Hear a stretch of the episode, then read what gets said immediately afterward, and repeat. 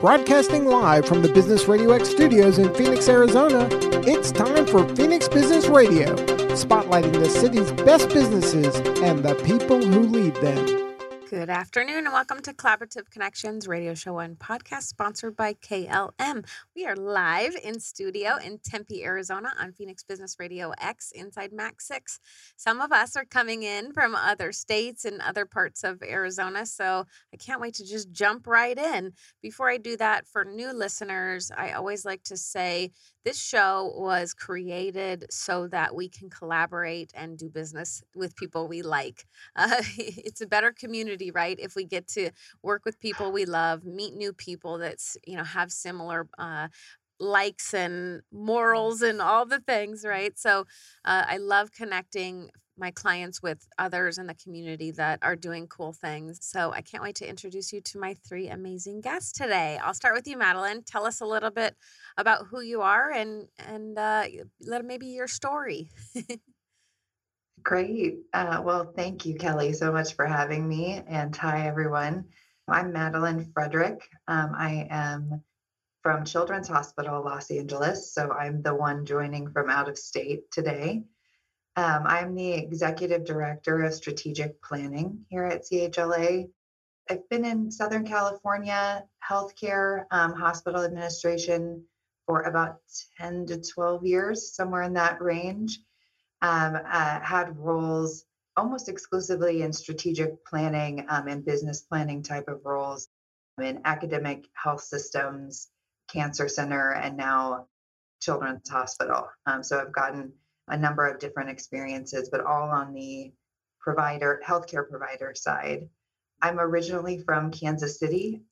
So while I've been been out here for a while, I'm originally from Kansas City and I'm still a big Kansas City Chiefs fan. So excited to be here and excited to meet the rest of you. Oh, it's so nice to have you on. Thank you very much. Judy, what about you? Tell us a little bit about yourself and and maybe your backstory. Sure. Well, thanks, Kelly. Uh, Judy Smith, and I am a co founder and principal with a company called Smith Hager Bajo. We do women's and children's healthcare consulting, management consulting, facility planning. I am a native of North Carolina, so you'll hear a little bit of a twang every now and then. Live here in the Phoenix, greater Phoenix area and have the have had the privilege in a very long career um, with our firm co- uh, co-founded in 1995 I've completed about a thousand women and children's planning projects in uh, the US and six countries, and uh, love to support people like Madeline and Megan and others to help them plan some of the best healthcare facilities and services in the world way cool. I can't wait to dive in. I love having you on. I've gotten to know you personally and professionally working together, and it's an honor to have you today. Thank you. All right, Megan, you're up. Welcome to the show. Thank you for having me. Um, it's really exciting. Um, so my name is Megan Duffy. I work for DLR Group. I'm the Southwest Interiors leader um, for that team have been in the Valley since high school, but I grew up in Oklahoma. Um, spent most of my summers in Arizona, so I feel sort of like a native. And got into design um, right out of college and kind of worked my way through the system. And I'm really excited. Um, I now lead a team for um, Colorado and for Arizona and so manage approximately 25 people on my team and then also get to work on a lot of different projects um, healthcare being one of them. So I worked on a wide variety of healthcare projects in the valley and then also nationally within the firm. So really excited to be here. You can call yourself a native can't you Uh, that's cool. Really cool. Well, now you guys know why I invited all of you together, right? Everybody's uh, in healthcare. My family and I owned a medical practice, so I'm very familiar with the healthcare uh, industry. The the last couple years have had a crazy crazy for this mm-hmm. industry, right? So what I'd like to do is starting with Madeline, and I'm gonna I'm gonna throw you a ringer a little bit. Is um in instead of going and and into we will get to it at some point. I know about your what your work and what you do, but I really like this to start out the conversation what with either what's your why talk about a deep question. I know, but what's your why? Why do you do what you do? What drives you every day uh, in life and business?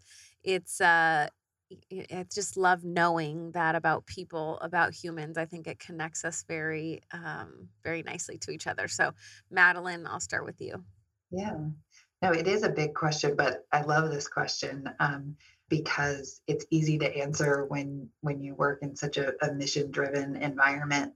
I do work in a unique environment, but I've been in several different roles, as I mentioned, and always at organizations that where the mission was very clear and kind of my connection to helping patients and families was very clear. I work in this kind of nice sweet spot where I get to work for organizations that have people, not me, but people who can actually help people and help patients and families. But I also get to work on the strategy and business side of that. So, how do we make that all work? Um, so, I love that intersection. You know, when I was trying to decide what I wanted to do and and who I wanted to be. Um, I always knew I kind of wanted wanted to work um, in the strategy business world. Don't know if I knew what that meant, but um, I knew I had um, interest there, but also really wanted to help people and give back and um, in some ways kind of be a public servant. So this is a, a nice marriage of those two things. And um, you know, you mentioned the last couple of years. You're right, have been incredibly difficult um, for everyone and everyone who's working in the healthcare space, especially. And so being able to always, you know, of course, we've had a lot going on and there's stress and all of that. And I also have two little kids. So, you know, trying to balance all of that, um, it's always so necessary for me to be able to fall back on, but I'm doing this for such a great reason and for such a great purpose and having that mission driven approach. So that's my why. I love that. I love that. I have chills. it is. It's really cool to be able to affect so many people on right the business side and the patient care side and the families that you can do on a, a very large scale working you know in in corporate which i what they call it corporate they don't call it corporate See, I don't even. I'm like, I'm. I've always owned my own company, so I don't even know the the lingo. yeah, but working on the, um, I know what you mean. On, I'm, you know, I'm a step removed, um, but can still support from that, yeah, business administrative side. Yeah, it's a. You can make a big impact that way. I love that. All right, Judy, what what's your why?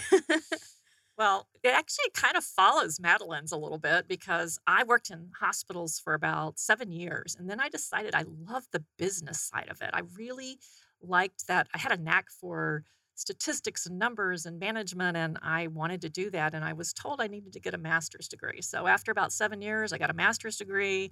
I blended healthcare and business together, similar to what Madeline was saying. And it was the perfect blend. And I started working um, in a healthcare administration role. And so then to take us to my company I've had for the last way 1995, a long time, I got laid off. Our whole department was closed down in the 90s during a, a terrible time in the um, recession. And so we got laid off, and I decided that I was going to go approach two other women and see if they wanted to start a company with me and do consulting and what I loved, which was women and children's health care. So I did that and haven't looked back yet. Love it. I have been doing it since then and really like specializing in women and children's.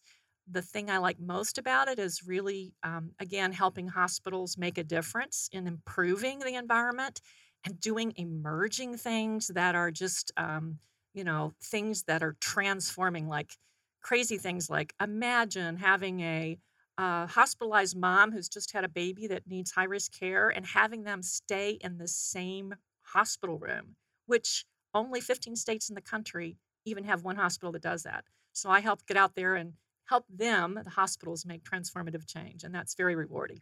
Oh my gosh. If I would have been able to stay in the same room with my NICU baby, I would have kissed you. but that is that's a huge mm-hmm. huge deal that you get to be on the front lines, right. you know, for that's really really cool. All right, Megan, you're up. Sure. Um, I love this question too. I think you know, we spend 90% of our time indoors. I think that's the, the statistic these days. And I think COVID has made that even more apparent how space influences our lives. And it can be a positive or it can be a negative. It can help support us in our daily tasks, it can make, make them more difficult. Um, it can provide healing environments and really help support um, those goals. Um, and so I think it's just space is amazing in terms of how it benefits our lives. And so being able to devote our time, my time specifically, to making those spaces functional, beautiful, um, and places we want to be is just really powerful and can really transform a life and inspire people. And so, yeah, I have a great time doing that. Yeah, it is. It makes a big that's that's a shocking number, isn't it? 95% of times, especially in Arizona when it's hotter than you know what outside. Totally. it's like I didn't know that. I didn't know that stat. I was you're making me think once we're after uh, the show, I need to get up from behind the computer and, get out there. especially you can right and la is better better than it is here for sure uh, i think that's interesting with covid the silver lining a little bit is family and be in your environment environment matters and going we went from traveling the world to traveling arizona in our car by ourselves you know because we still wanted to get out and go see things right is is to you get to make your environment. You get to choose your environment and what a cool thing it is for you to get to help create these spaces for everybody else's environment to be when you're in a beautiful space doesn't it make a Mhm. huge difference or the feeling of the space definitely makes a a big difference really cool Loved hearing Megan and Judy what you do. Uh, Both of those things are just so important as you're thinking about children's hospitals um, and something that we're thinking about all the time because it really, I, I keep saying patient and family because it's not just patient centered, it's patient and family centered care when you're in a children's hospital. And so the work that, that you all do um, to help us with those types of spaces and making sure that certainly the patients feel comfortable and happy and um, you know as comfortable as they can be but also the the whole family because there's also there's so many different dynamics and and needs. So the space um, healthcare is still very very much an in-person at least in hospitals right? Is very much an in-person uh, activity. And so the to the extent we can make those spaces work for everyone it's just so important Well, and I think with healthcare too, the staff is almost as important as a patient in some aspects because completely yeah they need to be supported in a way because they're trying to support obviously patients and the family. And so, how can we create a really amazing environment that helps support everybody? Um, you know, because there's just tough situations that they have to deal with. And so, how can we make their jobs easier so they can spend the time to focus on the patient versus having to do all of the different activities um, that they're required within their profession? and the amount of time that we spend at work Mhm. every every day right? Don't we want to come to a, a beautiful space uh, or you know a comforting space or uh, you know something inviting? Yeah that's really really cool. All right so why did you choose the industry that you're in? Why why healthcare i'll start with you madeline just to add on, I mean, I was one of those um, kids, I guess, who thought maybe I wanted to be a doctor one day um, and didn't know what other jobs were possible. Um, you know, doctor, nurse, kind of end of list, right? Um, but there's there's so many opportunities in in healthcare. So um, I think I I just sort of had that as one of the possibilities.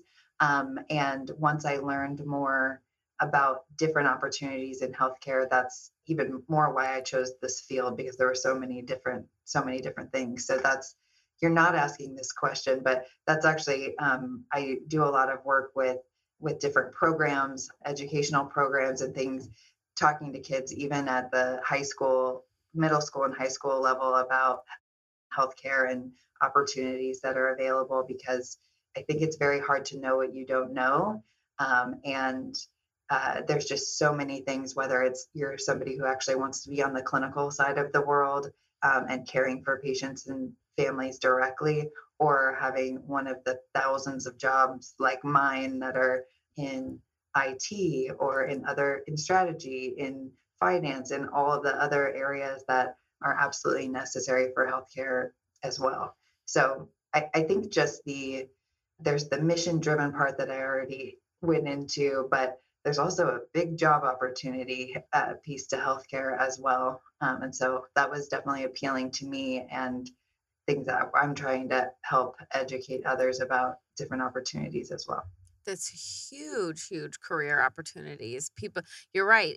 I grew up in a family with a doctor and a and a nurse for you know for parents, and you that you're like you you know you can be this. Well, luckily my my parents said you can be anything you want. they didn't they didn't say you know, but people often ask me why didn't you go into healthcare, right? So that's why I always like knowing, and it's cool to to have that many opportunities that you could have you know you could go into it from a business standpoint or a consulting mm-hmm. standpoint, still own your own business, but you're impacting mm-hmm. a lot of lives through that. That's really cool. Judy, why? doc- doctor and nurse are still incredible options. I don't, I wasn't discounting those. No, Um, no, no. we definitely want, we definitely want people to still be interested in those, but, but yeah, there's so much.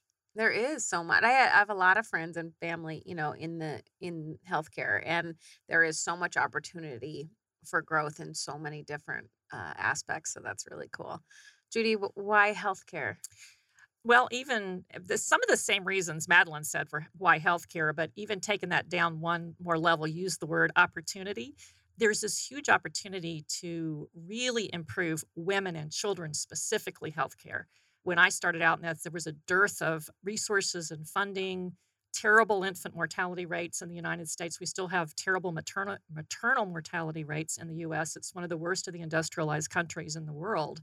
And so, improving those environments, I saw that opportunity to do that in some small way to try and make a difference. And that what that's what drew it drew me to it. It's almost like helping the underdogs, if you will. And so I really thought that uh, women and children's was where I wanted to focus. Mm, I love that. Women's women and children advocate. We need as many as we can get, right? Megan, what about you? Why why healthcare? Well, you do a bunch of it, but what what do you right? You do a lot of industries. Um, but what do you what what's the draw to to healthcare? you know i think for me it's it's complicated it's like a puzzle um, there's a lot of parts and pieces so you know there's like a hospitality component to it there's more of like a resident side to it there's you know the very technical side in terms of operating rooms and clinics and those types of things and so i think it just really stretches my brain in a way where i get to be creative but i also get to be really technical. Um, there's a lot of coordination there's a lot of standards um, you know there's a lot of innovation. You know we're going to see technology revolutionize what happens in healthcare. We already are but you know in 10 years it's going to look completely different than it probably does now.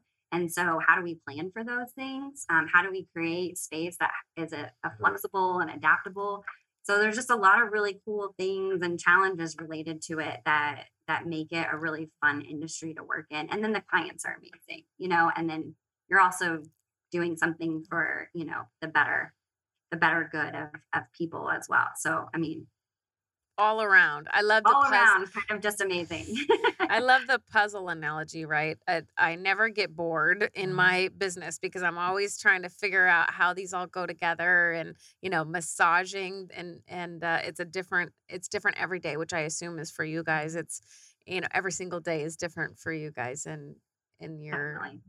in your And I, businesses. I appreciate, Megan, that you were um, saying that you see the standards or the restrictions as something that actually makes it interesting. I know that Totally. that's something in healthcare that can be really frustrating as well. So that that positive spin on it is really nice.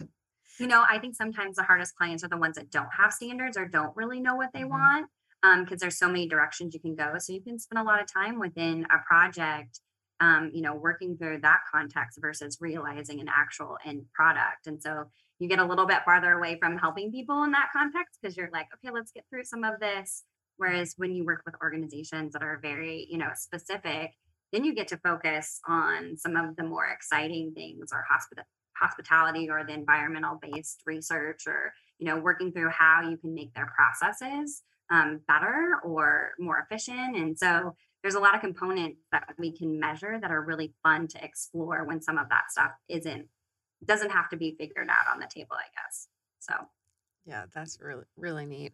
All right, I'm going to switch gears a little bit and talk about collaboration and the power of of networking in healthcare and in any business. The more we can collaborate with each other, the more referral partners we have uh, and power partners, the the easier right our lives get. The more people we have in our corner to help us.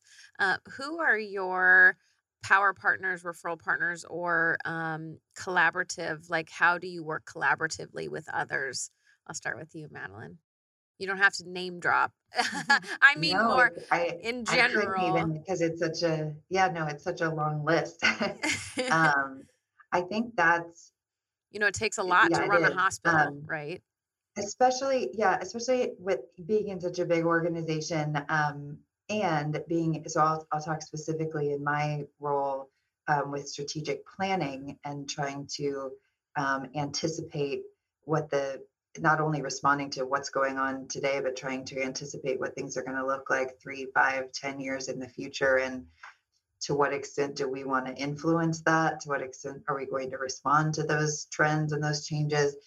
That's just a really cool part of my job. But we, I have to get outside of our organization and um, get input uh, from as many, I guess, people, organizations as possible to to help with that. So um, we work with, you know, uh, healthcare intelligence partners. We work with um, very capable consultants. Um, we also work with with other hospitals, not just children's hospitals, but other providers across the country. So I actually think within the industry, some of the the uh, most insightful things or new ideas or uh, things that we've gotten are really from being collaborative with other hospitals um, and other children's hospitals. Sometimes it's just to commiserate or hear each other out or, you know, be like, oh, good, it's not just us, you're all experiencing that too. So that's that's one just nice to have. But it's also, um, and Judy and I have done a little bit of this, uh, sharing best practices with other hospitals together, where seeing what other how other hospitals have tackled space issues or or tackled access issues of how you know patient flow all of those things um, are really helpful. It's it's really hard to start these things on your own. And so um, knowing that others not only have had the same problem that you're trying to solve but have tried a couple of things that have worked or not worked have been super helpful. So i there are a lot of spaces. Obviously sometimes it gets tricky when you are in competition with other hospitals and can't share things but for the most part we're talking about how how to design spaces how to think about operations and operational improvement how to think about the patient and family all of none of that's competitive all of that's just sharing um, best practices and i feel like in our industry most folks are really open to that so it's a huge part of my job is making sure that we're doing that outreach outside of CHLA. And having the collaboration to and and knowing i mean even our even my small businesses you know even my clients that i work with and family owned businesses get outside of your own head mm-hmm. right? Well, there's no reason to do this alone. We, we you talked about having little kids you know people tell you when you have little kids like it takes a village. It takes a village. And i said that i said at one of these conscious capitalism events lately i said you realize like we say that to the to the parents you know it takes a village. Well it takes a village to run a business to you know to so we should continue to you know attract and and ask and and be a part of these communities to collaborate because there's no reason we should have to do it on our own Yeah, I think that's I love that point, Kelly, and it's I th- it's something that uh, I'm still learning, but you know I've learned throughout my career, but I don't want to put a stop to it. I think Mhm. hopefully I'll continue learning. Is that admitting that you don't have the answer or asking for help um, are really important parts of the process. That is a big part of our job is to get other input and get get help from outside. So yeah, I love that. the faster you learn that the faster the, the easier your life gets right that you don't have all the answers and to keep asking and keep asking for help right. Especially when it comes to parenting, since you brought that up. So the analogy is just full circle. yes, we there is nothing that somebody hasn't been through. So keep That's right. asking until you get the answer you're Mhm. looking for or the help you need, right? Don't do not suffer this on your own. Parenting, business, any of it, right? Judy, what about So you? I, I think, um, well, Kelly, I have to say you're like the queen of collaboration and connection. So they're pulling us all together and doing this for what three years now with this amazing um, vehicle that you have to do that. So thank you for that, and you're proof that collaboration and connection are really what makes entrepreneurial businesses work. And um, I do believe that um, having opportunities to get involved in networks and things for many decades now I've learned a lesson that you really have to pick and choose which ones you get involved in and how you act inside them. So, finding the ones that are going to resonate with your interest, make a difference, going into those vulnerable and not being the one who knows it all, uh, taking the time to listen and learn. And then when you do speak, you know, have something meaningful to say. So, over the years, I've kind of learned some of those lessons, sometimes the hard way, but um, but I think it's it's really of all the things I do in my business, uh, that collaboration and giving freely of information. Any entrepreneurial group that is very private and protective and guarded with their information in this social media day and age is not going to make it. Um, you get back triple fold anything you share willingly with in your collaboration, and and that's really something that. Um, I think is important for anybody starting out as an entrepreneurial or even in the health, you know, in the hospital side of it as well. You have to. You have to Mhm. be open and be vulnerable Mhm. and be willing to, you know, share Mhm. what lessons learned and and it's and it's one of my favorite parts about this, you know, about doing this is is the sharing of information, share and collaborating with each other because we can all make a difference. And we talked about earlier before the show about pivotal moments, right? We the things that we share, the things that we give advice for listening all those things are pivotal moments in your life right in your in your business and and it can make all the difference do you want to share your Oh, pivotal moment okay. story I, I will have to do this. So in 1995, I was trying to think about this, launching this new business with um, one of my uh, co founders. And uh, we both were, we had degrees in health administration, masters. So we knew how to do a business plan and a stra- strategic plan. So we pulled together a business plan for our um, venture we wanted to do, launching a consulting firm. And um, she knew somebody who knew somebody whose uh, husband was a financial um, guru, had Fortune 500 companies that he consulted with, and all of this. So we went to him with our little business plan and we sent it to him. And he called us into his office a few days later. We're sitting on the edge of our chair waiting for him to tell us that, you know, are you guys kidding? You know, what do you think? Who do you think you are? So we were sitting there and he looked at us and he said, Are the two of you brain dead? You have to do this. You've got this. And we were just like, oh my gosh, this man has confidence in us to launch this business. So, by golly, we got to have confidence in ourselves. So, we took that confidence, and confidence is such an important piece of, of launching of, uh, or anything, any project, anything you do. And we went out the door, and we've said this for, for years and years and years is that he has no idea what those words meant to us. Those words alone were what put us over the edge of starting our business. And you never know when you're talking with people, people particularly entering the field or those that have even been there a long time, what that uh, connection, collaboration, insight, and just words can do for your career. And so I, I think that was a, you know, I hope that I can, you know, my goal is one day to do that for somebody else.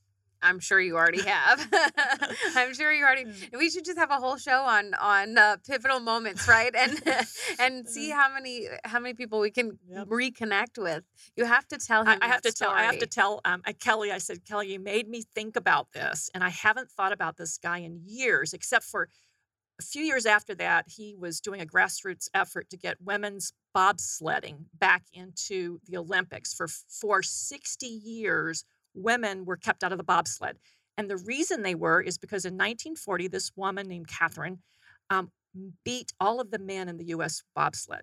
The next year, the powers that be said it was unsafe for women to be in bobsled. So never again for 60 years. So we did a he, he got us in this grassroots effort to help do that. And in 2002, uh, we had the first women's bobsled in the Olympics again in that long. So I have not since that year spoken or told him that his words were a pivotal point for me and so my lesson learned today is I'm going to go reach out to this guy. I like looked him up on LinkedIn. Yay, the power of LinkedIn, right? oh, I love those pivotal moments. So Megan, tell us your collaboration or how you use collaboration in your business and then of course throw in any uh, pivotal moments you've had. I mean, I feel like we collaborate on the the hourly basis just internally to get a project done the amount of people that it takes and then externally um, my favorite collaborations are always the one with the clients and you know trying to exceed their expectations you know you come in with a plan and idea and the goal is always to go yeah that's a great plan and that's a great idea but here's some other things that are going on with the industry and being able to share benchmarking and network them with other um, companies and, and hospitals or whatnot that are doing something similar or have elevated to the next level and then get those people talking and then um, you know, we have a couple clients who've connected and it's like now they're best friends. And you're like, those kinds of things are just always really exciting to see how you can connect people. Cause I think ultimately as as I get older, I just realize how small the world is. Um, and we're all like six degrees of separation of somebody else. And so that's just really interesting and fascinating, I think, in terms of um, business and and enjoying yourself, I think, in business. Um, it's just the relationships that you build, right? And you never know where your next lead or your next, you know, project or connection is going to come from. So um, it's kind of exciting. Pivotal moment is hard. I think for me, mine was like more of like a work life balance kind of thing. There was a long time, I think, within my career, just because I'm in a pretty male driven industry where I really struggled with like, I want to be really good at my job, but I, but you know, and and can I be good at my job and have a family? Um, and what does that look like? Because I don't want to have to choose between the two. There was a moment where, you know, I was talking to somebody and I realized like, why am I, why do I have to choose? Like, why does it, why does, why can't I just do both? Why, why does it feel like there's these restrictions, I guess? And so, you know, I do have a family now and I am more, way more successful than I was when I was really struggling with that conversation and and it wasn't any one thing it was just like okay you know i'm willing to do this it's okay it's okay to be a to pursue your career and be a great mom I love that. And and being vulnerable enough to have that conversation with that one person or many people in that yeah, time frame yeah. of your life to say this feels weird and I feel mm-hmm. guilty and I feel, you know, because especially with the male dominated industry, it it doesn't you know give you that room right to have to feel like that which we're hoping it you know the more we talk about it the more it changes. I know. Oh i love that.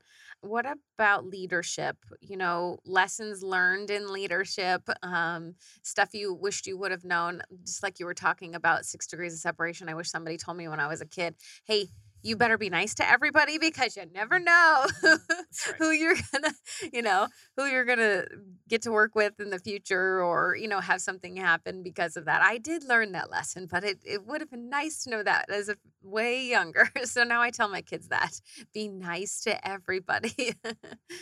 So leadership styles leadership lessons we'll start with you madeline yeah, I think uh, the phrase that comes to mind to, to use buzz, buzzwords is leading through influence. So uh, this has been true in all of my uh, all of my roles, but in my current role too, I have a a very small but mighty team um, in strategic planning. Um, but we do work that uh, obviously we're working with leaders and team members all all over the organization. I don't get to decide what our strategic plan is by myself. It's an um, incredibly inclusive process.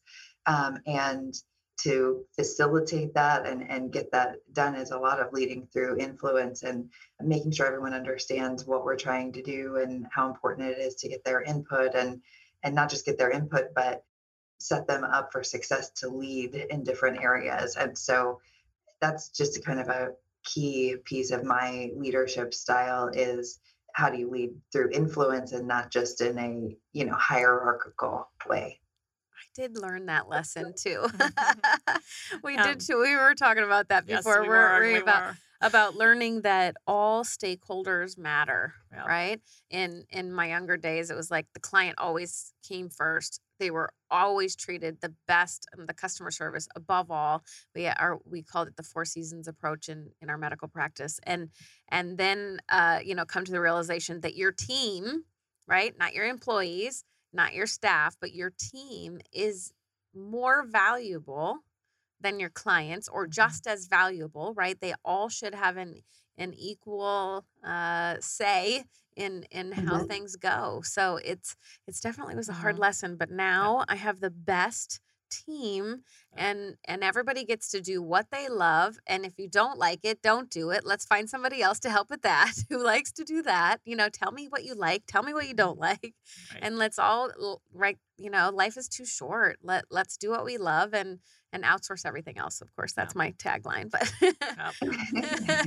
That makes a lot of sense. And I, I um, along with that, there's a, a book that I think I read it in graduate school a long time ago, but it's still relevant today. And it's that servant leadership, which is a similar buzzword. I'm sure a lot of people have heard of it. And I do believe it really is true. I saw a thing, um, I've been involved with the Rotary International for a, a while. And I think I saw something um, recently on someone was saying is we don't all need to be the the light bulbs and the or the lamp. We just need to be the switches that turn on the light.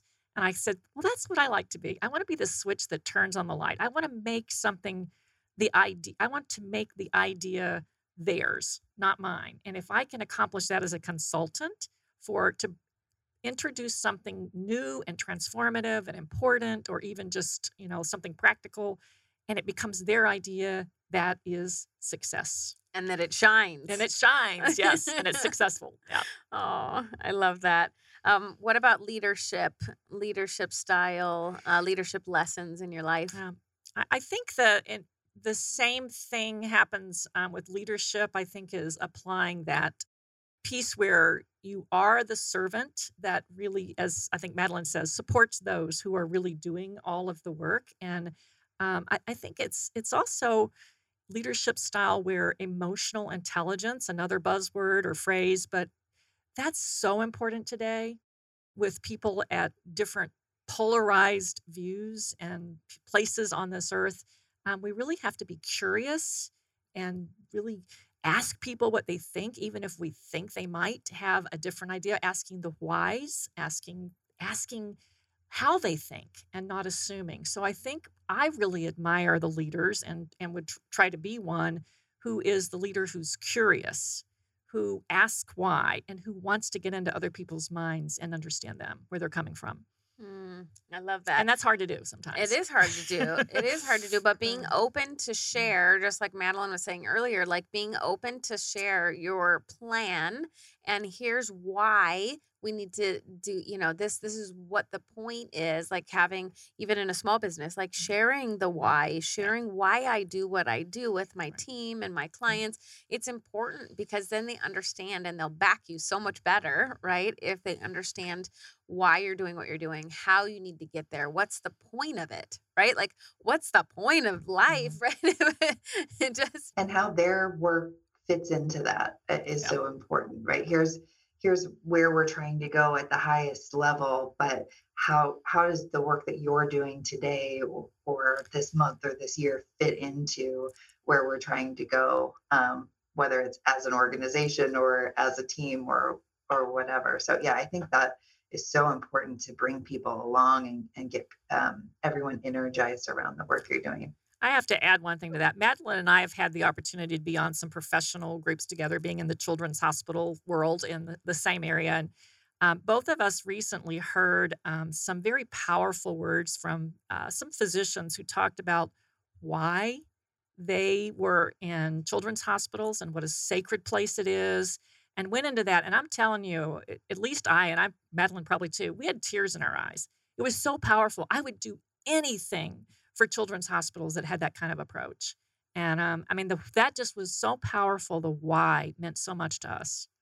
it does. You'll Mhm, you'll yeah. walk over, walk through mountains, you Yep, know, walk through fire for those Yep. people when because you know their Yep. end, you know, the Mm-hmm. end goal in mind.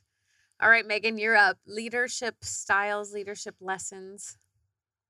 I think my biggest lesson learned is just creating allies within the industry and within your firm or corporation and that those just can be so helpful in getting you a where you want to go provide mentorship also helping you understand a complex problem or trying to traverse maybe a rocky road or work through the politics of an organization. I think just having those allies in place are just life changing right? Like you can never have enough. And so i think that's really powerful. And then i think being curious like knowing what motivates your team it's part of the psychology i think of also like what motivates your client like what are their hot buttons what gets them excited what is their why? Like all those things are really helpful. It's hard to do it's hard to pinpoint that for every individual but when you can do that i think that's where you see the culture of a team really excel and everybody's kind of running at their you know highest level the culture matters, right? Culture makes a huge difference in an organization. You want to go to work, you want to do things for your colleagues and your your team. If the culture's good, it makes Mhm. a it Yeah. makes a big difference and and sharing the, you know, having the good Mhm. culture and and knowing people's Mhm. even it's funny uh, we've done recently is not just like a disc assessment, you know, or the assessments, but like what's your love language?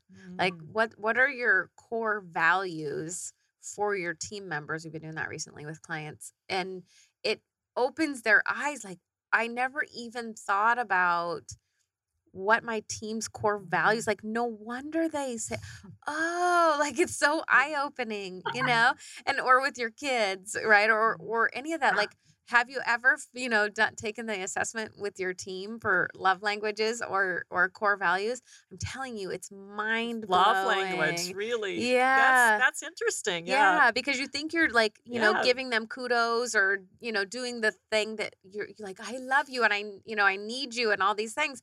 And, but what if it's the completely that they're like, No. okay, yeah, she's nice, but that's not like, that's not filling my love cup. I- That's a great idea. I mean, that that really is something I've never really considered, but that's a great idea. Yeah, it makes a big difference in all relationships, Yeah. especially with your kids. we have something with our oh sorry madeline No, no, no. Go ahead. um, we have something with our company that's like insights discovery and it's like your communication style Mhm. and so um, you know that is because we're collaborating all the time and everybody communicates differently kind of understanding what your um, coworkers and colleagues you know communication style is but then also potential we do it a lot with our clients too especially when we know it's going to be a really long drawn out um, project. Just like how do how do you like to communicate? How does how is this going to work? And so if i come at you and i'm very direct and you're you know you want to be involved or whatever your language is in terms of that it's been so helpful because you're just coming at a place of understanding right? Like everything we do is about communication and um, sometimes we do it well and sometimes not so well. So when you kind of have that as a, a grounding base it, can it can be changing. So, Megan, My- have you done your love language exercise? I have no idea what mine is. i i actually have done mine that is great. That is great. Communication styles. Um, we have a client that uh, is a behavioral master, you know, Mm.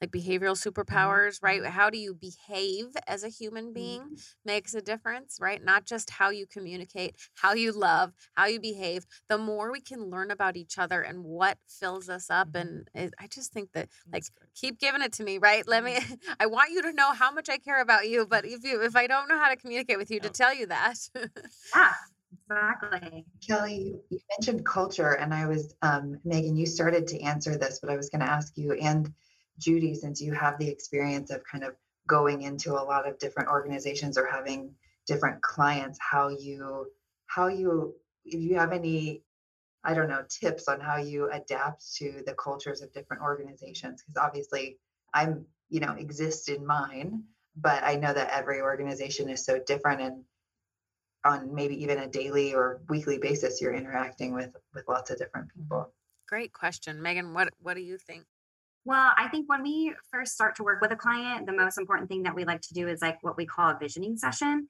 So we get all the stakeholders in a room within a company because sometimes they aren't communicating with each other. They've communicated to us individually, but not as a group. And so getting everybody on the same page so that we can understand what's going on. And there's so much that plays into that. Some of it's body language, some of it's what's said, some of it's actually what's not said.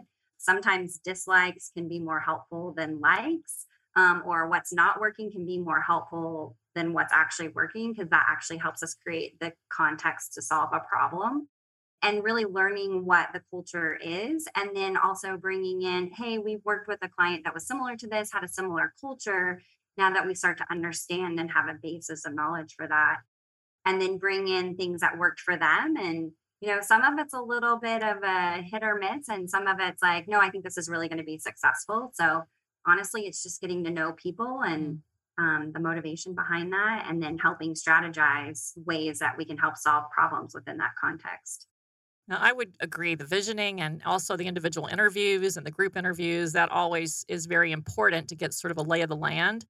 I also do this little mental thing where I, as I'm doing that, I do the readiness assessment. Are they, is this group ready on a scale of one to 10 to do what they say they're going to do in their vision? And I have had times where I've had to be, you know, very candid and say, you know, guys, I really would like to recommend that you do this, this, and this before you get to there because your staff's not ready. They're going to, you know, they're they can't plow into this tomorrow and get this thing going um, until they understand it. They go on site visits. They do this. They do that. They need to get up to speed. Otherwise, it's going to be a sabotage um, because they're not ready. So I think it's very important to understand the readiness of the culture as a whole piece of that and you can only do it by things that that megan just mentioned is you know interviews visioning group sessions and body language and um, and listening listening to people in the hallway getting the inside scoop when you happen to walk by a staff person and ask them what they think so those are the kinds of things the the obvious intel- intelligence and then the subtle intelligence mm. and getting all the stakeholders in involved right and understanding that and like mm-hmm. you said get them ready mm-hmm. prepare them right. get them buying in right. to your idea before you just go guess what mm-hmm. guess what we're going to do well sometimes it's pushing them too because usually at the end of the visioning session there's like a set of goals that everybody has agreed upon that this is what we're going to achieve as a team and so there are some points and i'm sure um, judy's had this where you're like okay time out you guys are not anywhere close to hitting the goals that you have said you want to hit. If you want to hit them, we need to move the bar much farther, much faster. And here's some tools and and resources to help you do that. But uh, sometimes those are tough conversations because you're like, or we need to reassess the goals because they're not, we're not going to hit them in any capacity at the rate that we're going. Right. So. And then, then the executive like Madeline has to go in and make it all happen. Uh-oh. yeah. Here I was gonna say, Megan, you have to you have to know if your client is okay even having that com- that frank of a conversation. I mean, there's just so many communication styles, um, yes. culture around how decisions get made formally versus informally, all of that. Um, so yeah, it's just very interesting to me to hear and judy i love that little readiness check that that you have i mean i, I think just going in to different organizations all the time just must be very interesting mm-hmm. Mm. Speaking of culture and brand, uh, I'd love to hear your culture. Your you can be your personal your personal brand or your company culture. Uh, it's nice to hear the values that we're bringing right as an organization or as a human into the world. Uh, Madeline, can you give us a little background on your personal brand or your company culture? Sure. I can do both. I, uh, hopefully, they align nicely. Um, I was going to mention as we were talking about different assessments. Um, I can't remember what this one is called, but it, it, was something around kind of core values or core, you know, personality traits. Um, I did as part of a leadership development program, and the number one that came up for me after I took this test was love. And I was so surprised, but it wasn't the love language. And then now I have to go do love languages me to too, figure out how to express it. I was very surprised by it because I'm somebody that it takes a while for me to feel comfortable in a new group of people or in a new situation. And um, I also sort of grew, you know, I grew up in the Midwest. I grew up in a pretty traditional, at least in a professional setting, like that's not something that you would bring to the table, right? At least not overtly or or explicitly. And so I actually talked to my my team about it and they none of them were surprised. They all were like, "Yeah, that just makes perfect sense for you." And uh, so it was which was wonderful. I'm glad it wasn't a surprise to them. It was to me, but um, that that's you know I really care about the work that I do. I really care about the people that I work with, especially those who are working for me. You know, and we're spending all of our uh, a good portion of our lives kind of dedicated to this work. So um, I'm glad that that comes through, and it's been eye opening to me to have me be more aware of it. You know, consciously aware of it, and um, making sure that that comes out in the form of you know gratitude and dedication to the to the work that I do. I've already talked about kind of the mission driven approach to Children's Hospital, and I think that my my core values align with that really nicely with that culture and brand as well. Yeah, it it uh, makes a way better Mhm. uh, balance, right? Being at work, away from you know, away from your family, to have that alignment makes so much of a difference in your day. You feel like I always feel like I'm not really. Am I working? Is this work? You Mhm. know, to be able to because it aligns so closely, uh, you know, in the work that I do. So that's really cool that you found you know a company that that is so aligned with your personal core values And our, um, sorry to add in one more thing. I keep saying mission driven. Our actual mission statement is to create hope and build healthier futures, which is just one of those things. Whereas when I was um, interviewing and that kind of like, there's just nothing more inspiring to me than that. Like, oh, that's what I'm, you know, no matter what I'm doing all day, every day, it's falling back on that or in support of that. And I think that is uh, something that really drives um, everyone who works there. So mm, really cool judy what about you personal brand or I get, values yeah, I guess it would be personal brand things that people say about me that I believe too. That um, passion. I'm very passionate about what I do with the women and children's, and I really do believe, um, you know, in a small way, making a difference is is what it's all about. So passion. Um, I feel like I'm a pretty confident at this stage of my career. I've um, confidence would be something people would say about me as part of my brand, as well as a continuous learner. I would say that you know all those things are cliches, kind of, and but if you live it and you breathe it and you really um, show it in your actions, I think that's when I I see that I if I reflect back you know, I, I look and say, okay, yes, I really am passionate about that. And here's the four reasons why. It's not just talk, it's not, not just my vision on paper. It's something that I live by every day and it's so easy. And I would say that's that's my brand. What I want to be is I want to be more vulnerable. And that's something I know is a is also something important these days is to and, and reflective. Those are the those are the things I'm working on to put into my brand that aren't quite there yet. Aw, i love that megan what about you company brand company values um or personal brand Well, I love DLR Group's taglines for a lot of different reasons. One of them is elevate the human experience, which I think is a perfect description of what I love to do is and it incorporates the human on every level. I also love that just our internal cultural brand is like everyone has a design voice. And I love that because our clients have a design voice. My daughter has a design voice. I have a design like and so how you empower people within that context um, we have seven different values, and my favorite ones, and I love that these are on our company's list, but fun, teamwork, collaboration, and sharing. It's like I couldn't do my job on a daily basis if those weren't incorporated. Um, and I always try and remind the team, like, are we having fun? Is this fun? what are we doing to make this more fun? Um, because I think that that does drive us in our experience. And if you're having fun, you're going to be more confident, you're going to be more creative um, you're probably going to push the limits and you're going to encourage others to do that. So I'd like to think I'm fun. I think I have better days than others, but the I feel like all of that kind of embodies who I am, and I think that's why I've I've been at DLR Group so long and have enjoyed just working through the process here. So You're helping make this fun today. That's right. Well, life is too short not to have fun, not to laugh, not to be happy and to smile and to continue that work, you know, in in being reflective and Mhm. seeing that the amount of success that you've had and uh and connections and collaborations and all that is is really really important. Can you believe we've been talking for almost an hour already? It goes yeah, it is- really it's fast. just so much fun. it goes so fast. Uh, so I'll have you answer one last question and then tell everybody how they can reach you or, or your organization. Is what's next? What's next for you or for your company? Uh, Madeline, I'll start with you.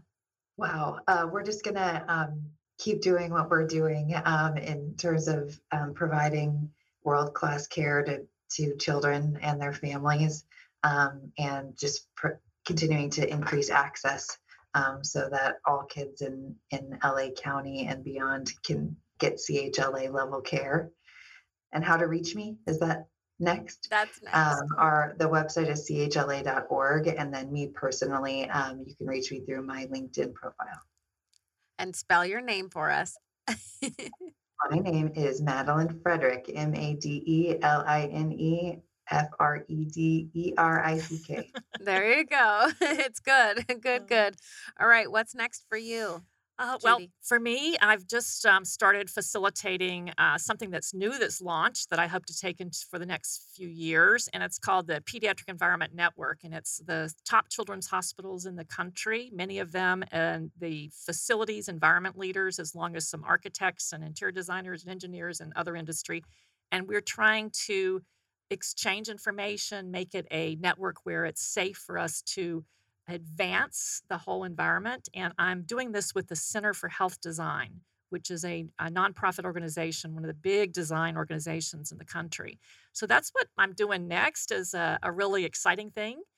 And in terms of reaching me, I'm proud to say I have a new website. Thank you, Kelly. Um, and uh, and you can reach that at uh, I guess we have several ways to reach it now, but it's um, Smith. It's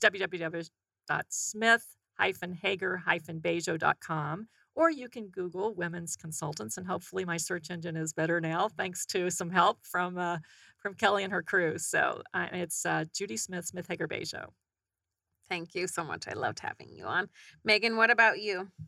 just working with amazing clients and hopefully delivering amazing projects, you know, that are really exemplifying innovation and creativity. And then you can reach um, me at www.dlrgroup.com or on LinkedIn. It's Megan Duffy, M E G A N. And yeah, happy to help anybody with any design needs. That's so nice. Well, I loved have, connecting all of you together and sharing, being vulnerable and sharing our whys and sharing everything. I appreciate all of you being on today. Well, Thank thank, you, you. Thank you so much. This has been amazing. And uh, it's great to connect with everyone. And this is only the beginning.